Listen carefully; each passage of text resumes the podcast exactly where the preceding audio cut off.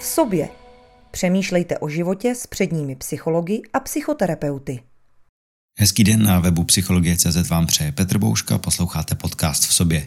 Jeho dnešním tématem je transgenerační přenos, a to zejména v českém dějinném kontextu, a mluvit o něm bude Dominika Čechová, psycholožka a psychoterapeutka. Dobrý den. Dobrý den. O traumatu se v médiích publikuje stále častěji a zde bych asi odkázal všechny čtenáře a čtenářky na web psychologie.cz, kde na tohle téma najdou mnoho skvělých článků právě na téma trauma. Ale co je transgenerační přenos traumatu, a pak se dostaneme čistě k tomu transgeneračnímu přenosu. Tak tady budu muset začít takovou krátkou definicí. Transgenerační přenos je vlastně termín, který nám popisuje fakt, že náš život ovlivňují i zkušenosti a prožitky třeba našich předků, to znamená nejen to, co jsme zažili my sami od data našeho narození. A zabýváte se i tím traumatem? Jak do toho vstupuje to trauma? Protože já, co jsem se setkal právě s tím transgeneračním přenosem, tak to bylo právě ve vztahu traumatu, ale by to, nebo tohle transgenerační přenos je potom ještě trošičku něco jiného. Přesně tak. Já bych zůstávala vlastně u toho obecnějšího pojmu, to znamená ten transgenerační přenos, kdy zkoumáme nejen trauma, ale vlastně i pozitivní a jiný negativní aspekty toho, co vlastně ty generace předešlé nám odkázaly. Nicméně celá ta problematika vlastně původně byla zkoumána právě na přenosu traumatu. Začínalo se u prací na přeživších holokaustu a jejich potomcích a z toho vlastně vznikla nějaká nová teorie nebo nějaký nový pohled na tu věc, takže ten traumat vlastně v tom tématu určitě hraje takovou klíčovou roli. A co všechno se může přenášet? A co všechno se pak přináší do terapie z toho, co se přeneslo? Tak tady je to zase takový široký téma, to znamená, že já zůstanu u toho výseku psychologického, co se vlastně může přenášet v tom psychickém nastavení našem. A je toho spousta. Klienti to vlastně nosí do těch terapeutických setkání, někdy o tom nevědí nebo často o tom nevědí. A my to tak zpětně prozkoumáváme. To znamená, že nás těch psychoterapeutických praxích nezajímá tolik ta jako konkrétní způsob, jak se věci přenáší, nebo co přesně se může přenést, ale spíš jdeme zpátky do té historie, co se mohlo přenést a co na ty naše klienty působí. To znamená, že já když pracuji s klientem, tak třeba na začátku v rámci anamnézy si namalujeme doslova rodinný strom, říkáme tomu genosociogram nebo genogram, a tam vlastně zaznamenáváme nejenom data narození a nějaká fakta, ale i vazby, to znamená vztahy mezi těmi konkrétními lidmi, vztahy mezi tím mým klientem nebo klientkou, jeho nebo jejími rodiči a prarodiči. A vlastně usazujeme toho klienta nebo tu klientku do nějakého širšího kontextu. Tohle myslím, že je takový mýtus nebo takové jako naše nastavení, že vlastně náš život začal tím datem toho našeho zrození a že vlastně od té doby se vlastně nic nedělo. Někdo ještě tak jako vnímá, že existuje nějaký prenatální vývoj a že možná už tím třeba trošku byl jako ovlivněn.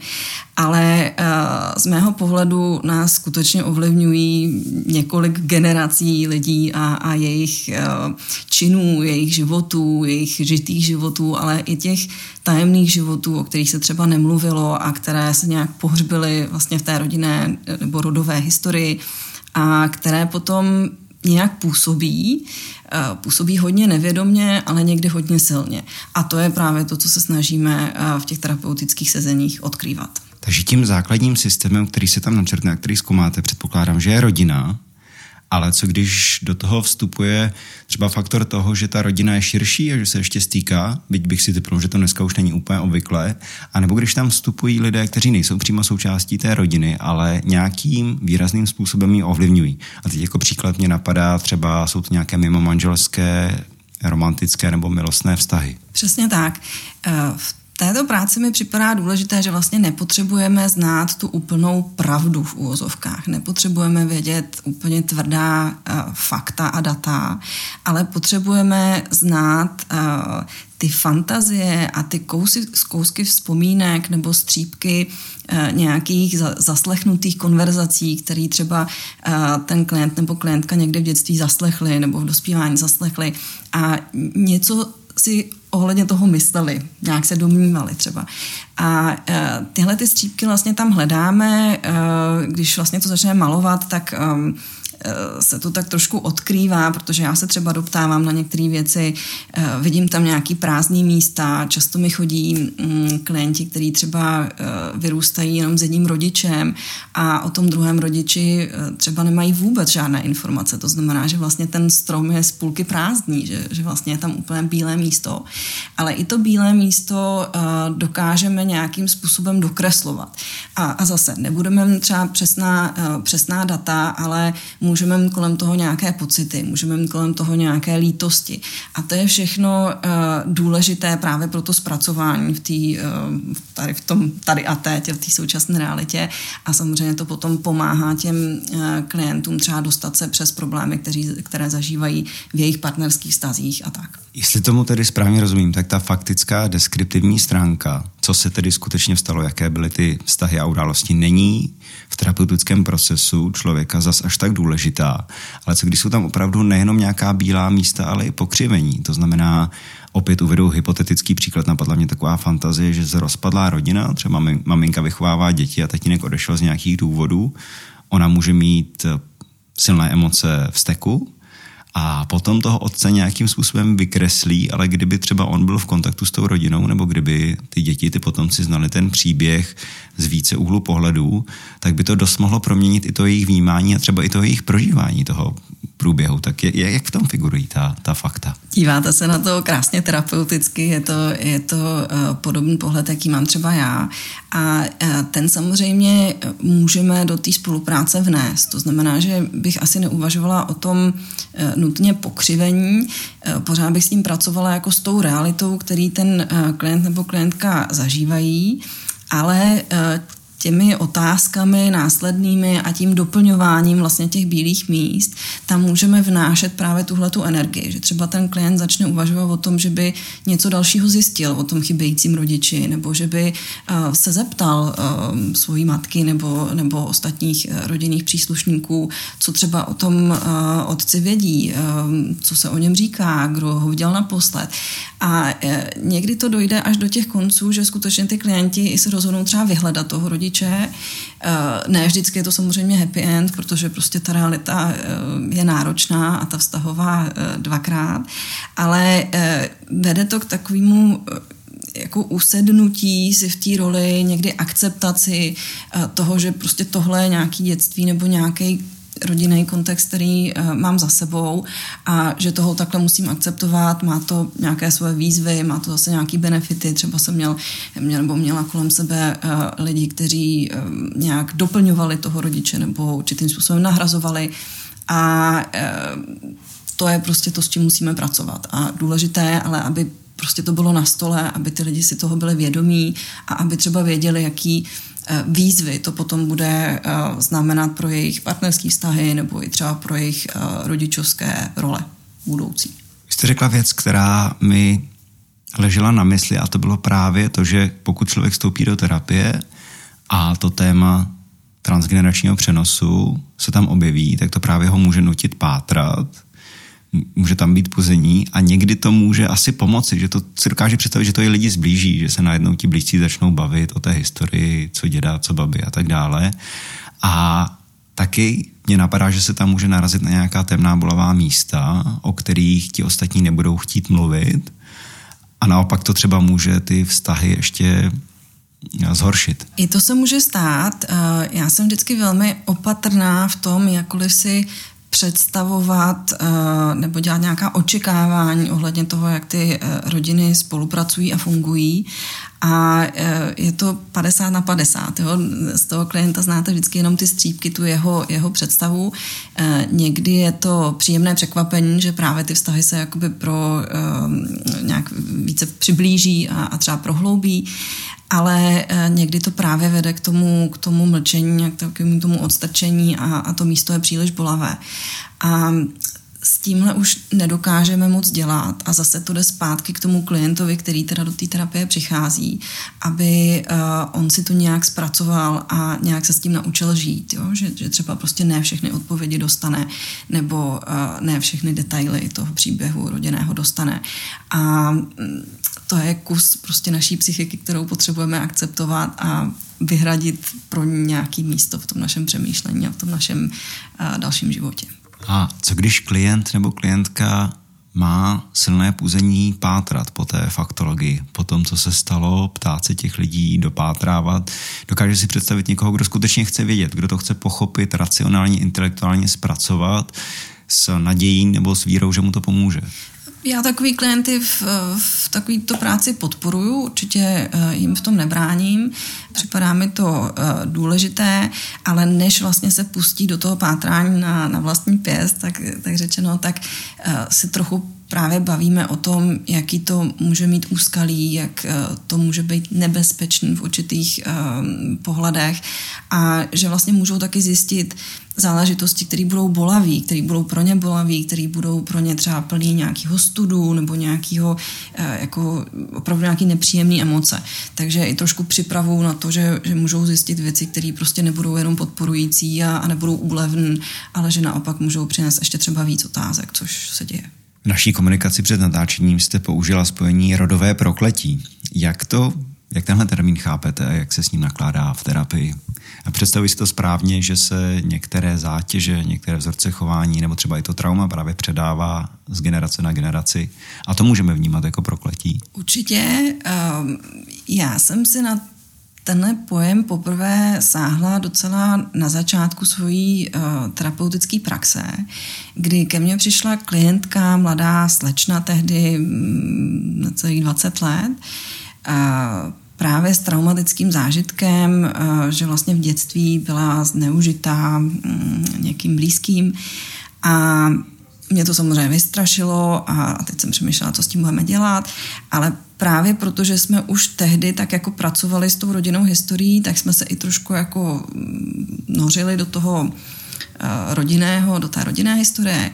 A teď bylo hrozně zajímavé, že jsme zjistili, že podobný příběh má za sebou její matka a vlastně začínalo to všechno u její babičky a možná ještě někde dále, tam už jsme neznali tu faktickou historii. A mě to tehdy hrozně vyplašilo, jsem si říkala, jak je možný, že prostě matka, která sama byla vlastně nějak zneužitá, tu svoji dceru jako neochrání. A až potom lety praxe a dalšího studia o transgeneračním přenosu jsem si vlastně uvědomovala, jak je to prokletí, že vlastně nejde z toho jen tak jako vystoupit a udělat všechno pro to, aby to, co se stalo mně, se nestalo někomu jinému, ale naopak, že je tam taková černá díra, která nás do něčeho stahuje a že vlastně nás tak jako psychicky paralyzuje možná a že bez toho zvědomování takovýchhle procesů a bez toho uvědomování si, co se to teda v těch rodinách děje a jak je možné, že se něco takového děje, je hrozně těžké z toho vystoupit. Takže to je něco, co třeba považuji za kus nějakého rodového prokletí. Má to i takové zase jako pozitivní koncovky třeba někdy. Před časem proběhla zpráva, že třeba dcera prokurátora vašeho, jednoho z těch komunistických prokurátorů se vlastně veřejně omluvila za svého otce a za jeho nedostatek jakékoliv sebereflexe všem pozůstalým a vlastně vyrovnávala se s tím stigmatem toho, že vlastně byla dcerou takového člověka po svém, tím, že vlastně převzala nějakou odpovědnost za to rodové dědictví a nějak se snažila věci napravit. Samozřejmě už to nejde úplně, ale ta upřímná omluva se zdála mě být, a ji neznám osobně, ale z těch mediálních informací se zdála opravdu jako silná psychicky. To mi přijde jako strašně zajímavé podtéma odpovědnosti dětí za životy svých rodičů nebo prarodičů, že na jednu stranu přece jsme úplně jiní lidé zodpovědní za své činy a myšlení. A na druhou stranu minimálně na té psychologické nebo řekněme psychoterapeutické úrovni, možná na té duchovní, nějakým způsobem tu rodovou zátěž neseme, ať už jsme si ji vybrali nebo ne, a musíme se s ní nějakým způsobem vypořádávat. Je to tak, mně tam vlastně ta klíčová myšlenka připadá jako odejít z toho individualismu, že, který nás všude obklopuje a tak jako sytí a všichni dostáváme ty rady, jak být sami sebou a jak prostě si přijít na to svoje životní štěstí a vlastně vtáhnout nás zpátky právě do těch kontextů, ze kterých vycházíme, protože stejně tak jako máme nějaké geny a nějakou barvu očí, no tak prostě máme nějaké předpoklady a vklady i z toho duševního pohledu, řekněme, nebo z toho hodnotového, morálního. A i když nemůžeme nést odpovědnost za skutky těch našich předků, tak se k nim samozřejmě můžeme nějak jako vztáhnout, můžeme nějak reflektovat na to, co se dělo a můžeme od toho taky odrazit tu svoji identitu. To znamená, můžeme se přiblížit tomu, když ty předci prostě dělali něco zajímavého, kvalitního, to jsou třeba různé dynastie houslových hráčů a takovýchhle lidí, třeba umělecky aktivních, ale můžeme i odmítnout a velmi jasně se vyhradit proti zvěrstvům, které někteří naši předci mohli páchat a je to úplně relevantní a je to vždycky velmi odvážná cesta a bolestivá cesta samozřejmě. My se také pohybujeme kolem tématu dějin. Jak do celého tohoto vstupují dějiny? Protože si říkám, že výrazné dějinné události, kde dochází ke konfliktům skupin, právě vytváří nějakou zátěž i tu traumatizaci pro další generace. Já když jsem si promítala vlastně, koho já mám za klienty, tak ve velké většině jsou to lidé z konce 80. let, 90. let, ale začínají někde v 75. roku plus minus a jdou, řekněme, do roku 2000, že ty nejmladší klienti jsou někde kolem 20 třeba. A když malujeme ty rodokmeny, tak samozřejmě velmi jasně vidíme, že ty další dvě generace zpátky, kam většina lidí dohlídne, se nějak točí třeba kolem 68. roku a respektive kolem 48. případně kolem války. To znamená, že v každé té rodině to téma je nějakým způsobem chyceno. A potom u těch mladších lidí už hraje roli samozřejmě i revoluce a 89. rok. A to téma zase pro každou rodinu je velmi jiné. Já když už těch rodokmenů mám přece jenom namalovan desítky, tak vidím někdy strašně zajímavý rozkoly v těch rodinách. To znamená, máte rodiny, které jsou spolky komunisti, spolky antikomunisti. Rodiny, které jsou z města, které jsou z venkova. Rodiny, které jsou katolíci a které jsou evangelíci. A vidíte vlastně spoustu výzev, který vždycky ten člověk, který do té terapie přijde, musí v sobě nějakým způsobem integrovat. Jsou tam odlišnosti, je tam spousta tlaků jako proti sobě. Spousta těch rodin se rozpadá. Samozřejmě častěji chodí lidi, kteří jsou z rozpadlých rodin, protože to skýtá nějaká úskalí a musí se s tím nějak jako vyrovnávat. Ale nicméně pořád mám pocit, že nás třeba hodně ovlivňují události druhé světové války. Prostě to, jak otcové, kteří nebo dědečci, pradědečci, kteří třeba tu válku zažili ještě třeba nějakým způsobem aktivně nebo na které nějak jako dopadala, tak samozřejmě na to nějak reagovali, nějak se uzavírali, nějak zpracovávali své emoce nebo nespracovávali. Byly k tomu že, různé jako výchovné způsoby, různé společenské úzy, jak vlastně jako je možné o emocích hovořit a není. A to, co vlastně já poslouchám, když pracuji s těmito klienty narozenými, řekněme, husákovými dětmi a dále, tak je to vlastně to ticho, které kolem emocí vládlo. Je to chlad, který v těch stazích fungoval.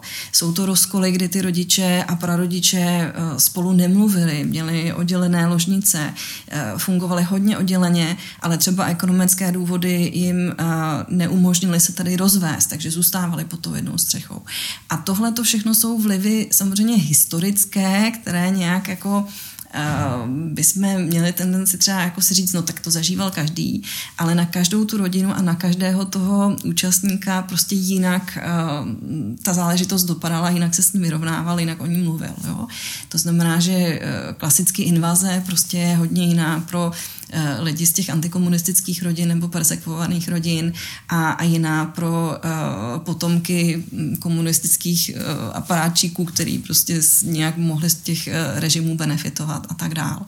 Takže to je vždycky velmi unikátní a velmi se soustředím na to, abych si tam zase nedělala žádné očekávání a s něčím nepočítala, protože každá rodina je jiná. Když jste zmínila to slovo potomek, tak mě se úplně vybavilo, že jsem četl několik příběhů, kde byly, řekněme, nějaké rodinné konflikty nebo vztahové, nebo konflikty vyvolané právě těmi dějnými událostmi, přesuny majetku, vězení a tak. A je zajímavé, že právě jejich děti a nebo ta následující generace, oni se potom opět v rámci těch rodin setkávali a jakoby se ten příběh chtěl douzavřít, jakoby tam chtělo dojít k nějakému smíření.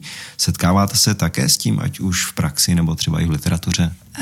V praxi mi připadá, že ten oblouk jde většinou přes ten konflikt do toho smíření, že ten konflikt je tam jakoby nutný a s tím konfliktem vlastně ty lidé také přicházejí. Takže si vybavuju taky relativně nedávno jednoho klienta, který vlastně řešil neshody v rodině. On už měl svoje děti, ale nevycházel se svými rodiči. Teď se začalo přicházet na to, že ty neshody jsou hodně kolem majetku a když jsme právě malovali dál a šli tou minulostí dál, tak se zjistilo, že celá ta rodina vlastně přišla právě o majetek v 48. roce a že vlastně ty desítky let poté tam byla jakoby taková vnitřní jako touha zase to všechno znova nahromadit a dát jako dohromady a nějaké to příkoří odstranit, ale vlastně každý už tomu přistupoval trochu jinak, takže i v té samotné rodině to potom vyvolávalo určité třenice, které potom v terapii zase můžeme nějakým způsobem oslovit, můžeme uvažovat o tom, co se v té rodině děje, můžeme toho klienta trochu sklidňovat nebo mu dávat sílu naopak do těch konfliktů jít, pokud je tak zásadní. Takže zase je to tam bílý papír na začátku a hrozně záleží, jak který klient vlastně chce dále postupovat, na co má sílu, na čím naopak může mávnout rukou a už to třeba do budoucna neřešit, protože je nějak zaopatřen a řekne si, že třeba pro něj může být nejlepší cesta prostě už tuhle tu část historie uzavřít a vydat se na nějakou jinou cestu. I to je relevantní varianta. Vraťme se prosím ještě k teoretičtější části terapie, která pracuje s transgeneračním přenosem. Má nějaká výrazná specifika? Jak se liší od třeba zbytku vašich klientů nebo od toho, co lidé běžně v Česku řeší v terapii? Napadá mě třeba, jestli to je délka, jestli to může být delší, anebo jestli tam není takové puzení zahrnout do toho procesu právě i ostatní členy rodiny. Tak já nemám úplně to srovnání, jak to dělají ostatní terapeuti a pro mě vlastně ten kontext a taková ta rodinná anamnéza je naprosto klasickou součástí, v podstatě standardní součástí každého toho terapeutického procesu. Takže já to dělám vlastně teď už po každý, s tím, že samozřejmě někdy se nám tam toho vynořuje víc a pak nad tím trávíme třeba víc času ze začátku terapie. Někdy zjišťujeme, že ty klienti opravdu jsou v nějakých svých jako tady a teď potřebách a ta rodina tam nehraje takovou roli, takže pak to můžeme jakoby odkládat. Ale celkově tomu věnu, řekněme, 3-4 hodiny třeba na začátku nějak jako intenzivněji, přesně podle toho, jak je ten klient taky starý a kolik těch zkušeností a té historie vlastně zná. A pak se k tomu spíš tak jako vracíme v určitých situacích, kdy ten klient něco jako pojmenuje, já si třeba vzpomenu na střípek toho rodokmenu, takže klienta vracíme k tomu, aby vlastně znovu uvažoval o té rodině, aby znovu uvažoval o těch rodinných vlivech, které na něj jsou a aby získávalo znova tu svoji kompetenci, jestli opravdu chce opakovat ten rodinný příběh nebo na něj navázovat, nebo jestli se rozhodne pro nějaký svůj a vybere si určité střípky z toho, co dál použít chce a co ne. A z tohohle pohledu bych možná to pojmenovala jako určitou takovou emancipaci toho klienta, který teda vychází z toho rodinného prostředí, z něj něco načerpal vědomě i nevědomě, ale jako dospělý se může vlastně rozhodovat, jakou cestu bude volit dál a nemusí být v tom transgeneračním řetězci nutně zapojen jako se vším všudy. Během našeho rozhovoru mi hodně vyskakovalo na mysli spojení rodinné konstelace. My jsme o tom v podcastu V sobě natáčeli s Janem Bílým, tak všechny, které by tohle mohlo zaujmout, odkážu k tomuto dílu, ale napadlo mě, jestli by právě tahle metoda nemohla být použít jako doplňková, třeba aby došlo k nějaké silnější abreakci, a jestli třeba vaše terapie zaměřená na transgenerační přenos není vlečem s těm rodinným konstelacím podobná, s tím, že asi bude víc integrativní a delší. Jak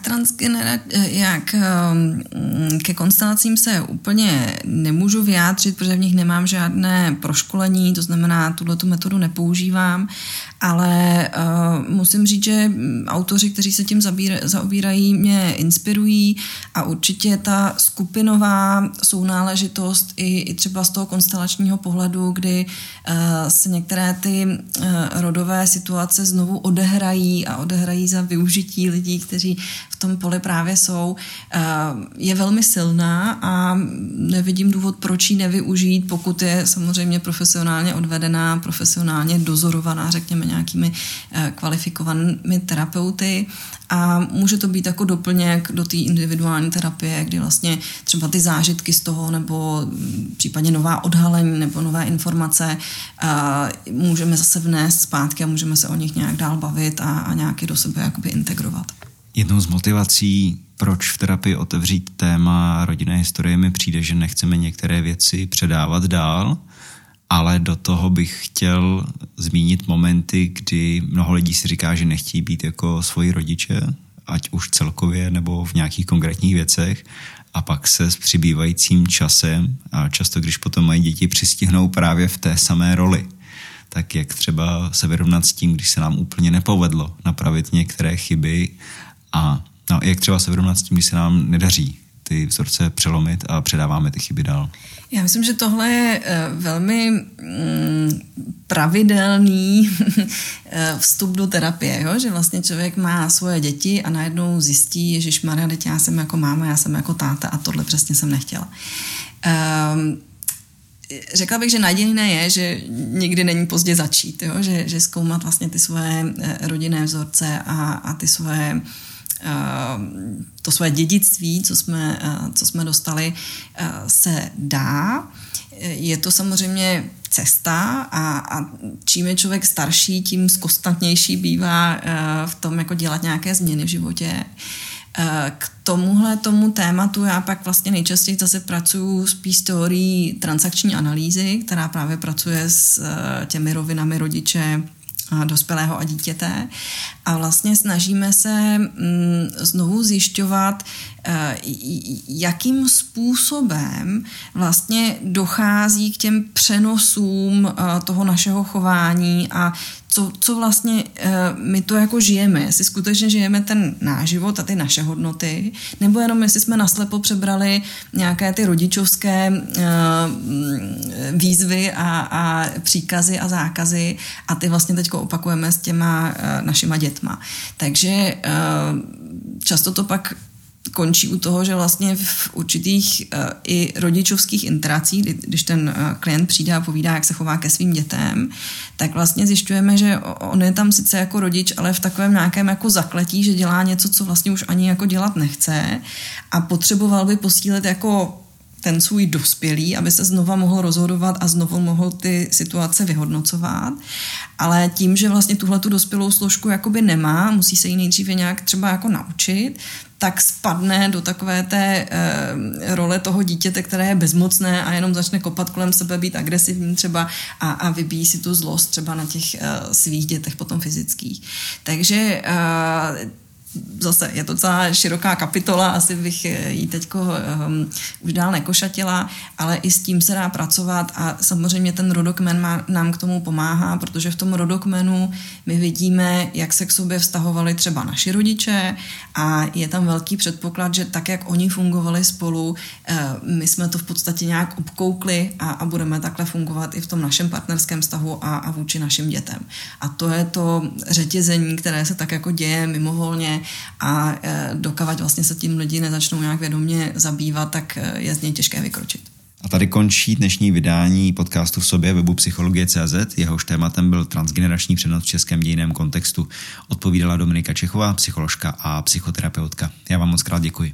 Já moc děkuji za zajímavé otázky a budu se těšit někdy příště. Více audia, článků a videí o tomto tématu najdete na webu psychologie.cz, největším českém portálu o sebepoznání.